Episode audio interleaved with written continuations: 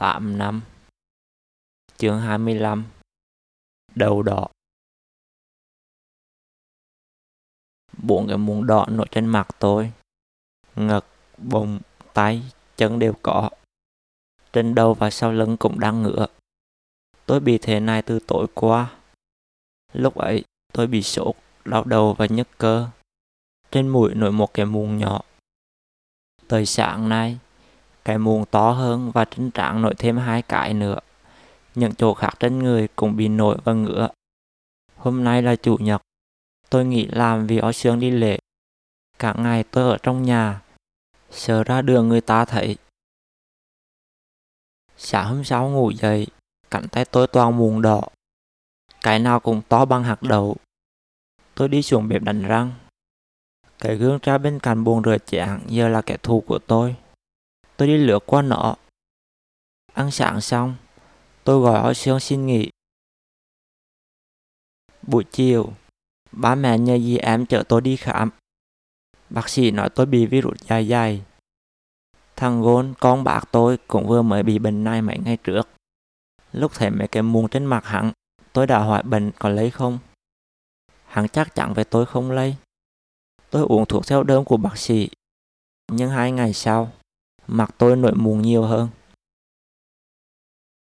Sáng thứ năm, ba chở tôi tới khoa gia liệu của bệnh viện Trung ương. Tôi ngồi trong hành lang về ba. Một dì xinh xắn ngồi xuống ở đối diện. Tôi đứng dậy đi ra ngoài. Lúc sau, người quen của mẹ làm trong bệnh viện dẫn tôi tới gặp bác sĩ trưởng khoa. Tôi kéo mũi xuống và bỏ khẩu trang ra. Cháu bị thủy đầu rồi, Bác sĩ nói, Bệnh này có nguy hiểm không bác? Tôi hỏi, sao này để lại sẹo thôi. Rồi cháu có cân kiến cử chỉ không bác?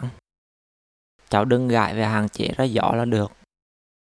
Bác kê cho tôi một đống thuốc, cả thuốc uống và thuốc sức. Sau mỗi bữa ăn, tôi đều trạng miệng bằng thuốc. Nó làm người tôi mệt mỏi, miệng khạc và môi khô. Cả ngày tôi ở yên trong nhà và đóng kín cửa. Buổi sáng, tôi nhúng khăn trong nước ấm rồi chạm nhẹ vô mắt để rửa ghen. Ăn sáng xong, tôi đứng trần truồng giữa phòng khách để mẹ nồi chấm thuốc sắn vô mấy mùng đỏ. Lâu rồi tôi không ở lộ chạy quanh nhà nên cứ thấy ngày ngày. Buổi chiều, tôi chỉ thắp hương trong nhà. Phòng khách mịt mù khói. Cổ họng, mũi tôi khô rạc và mắt cây xè. Người lẩm tẩm mồ hôi.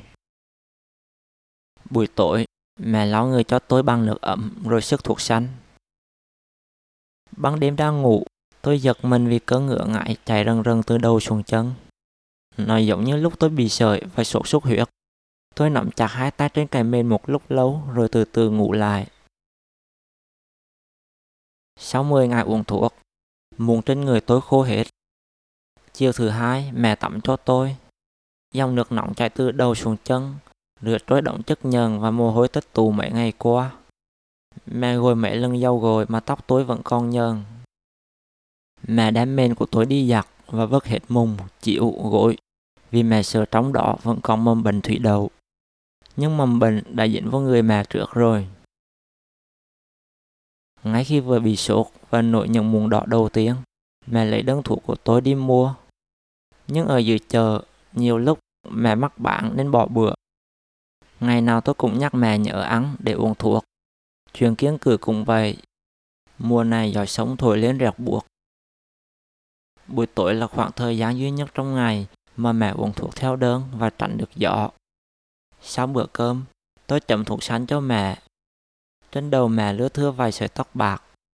Gương mặt có vài nếp nhăn, bầu ngực xề xuống, vùng toàn những vết nhăn nheo.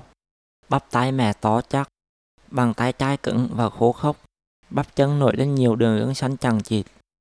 Nhưng vết sẹo mẹ hay khoe có từ lúc nhảy tàu hồi đi buông vẫn còn in trên da. Mẹ đã chịu nhiều thiệt thòi và khổ cực từ lúc bỏ học đi buông năm 12 tuổi cho tới bây giờ. Mẹ là người phụ nữ mạnh mẽ, có thể làm mọi thứ. Nhưng mẹ lại không chịu đựng được việc bị xấu. Vì sợ bị sẹo trên mặt, mẹ mua thuốc trị sẹo về sức mặc kệ mụn trên mặt vẫn chưa khô hết. Để rồi bị sẹo nặng hơn tôi. Tôi không dùng thuốc mà chỉ bị một vết lõm nhỏ trên mũi, chỉ khi đứng dưới đèn mới thấy. Còn mẹ bị nhiều chấm đen trên mặt, đứng ở đâu cũng thấy được. Trong hai tuần bị thủy đậu, tôi phải nghỉ làm ở quảng hoa xương và lỡ mất học lớp vào ngày 20 tháng 11. Chỉ vì một căn bệnh mà tôi bỏ lỡ quá nhiều thứ. Tôi sợ sẽ bị lại, nên sau khi lành, ngày nào tôi cùng quét nhà. Buổi sáng thứ bảy, tôi rửa bình nước, rửa ly và lau chùi cả nhà. Phòng tắm và bồn cầu là chỗ tôi chùi kỹ nhất. Quảng cáo trên TV hay chiếu cảnh mấy con virus, vi khuẩn gớm ghiếc trốn trong mấy chỗ này. Người quen của mẹ dẫn bá với tôi tới phòng của bác sĩ trưởng khoa gia liệu. Tôi lột tất ra. Bác lấy đang bính xoay lòng bằng chân tôi. Mấy mùng nước đỏ bỏng đang nổi lên giữa vùng da khô nứt. Cái này là tổ địa. Cháu có thể ngửa không? Dạ đang ngửa làm bác. Cái này phải chữa lâu đây. Bác kế thuốc cho tôi. Trong số này có mấy loại tôi đã uống lúc bị thủy đầu dù uống vô mệt người nhưng chân tôi bớt ngựa và mùn nước sạp đi nhiều. Hết thuốc, tôi chỉ mua lại thuốc sức. Một ống chỉ có mấy chục ngàn, rẻ hơn thuốc uống nhiều. Lần trước ba tôi mua tốn hết 500 ngàn.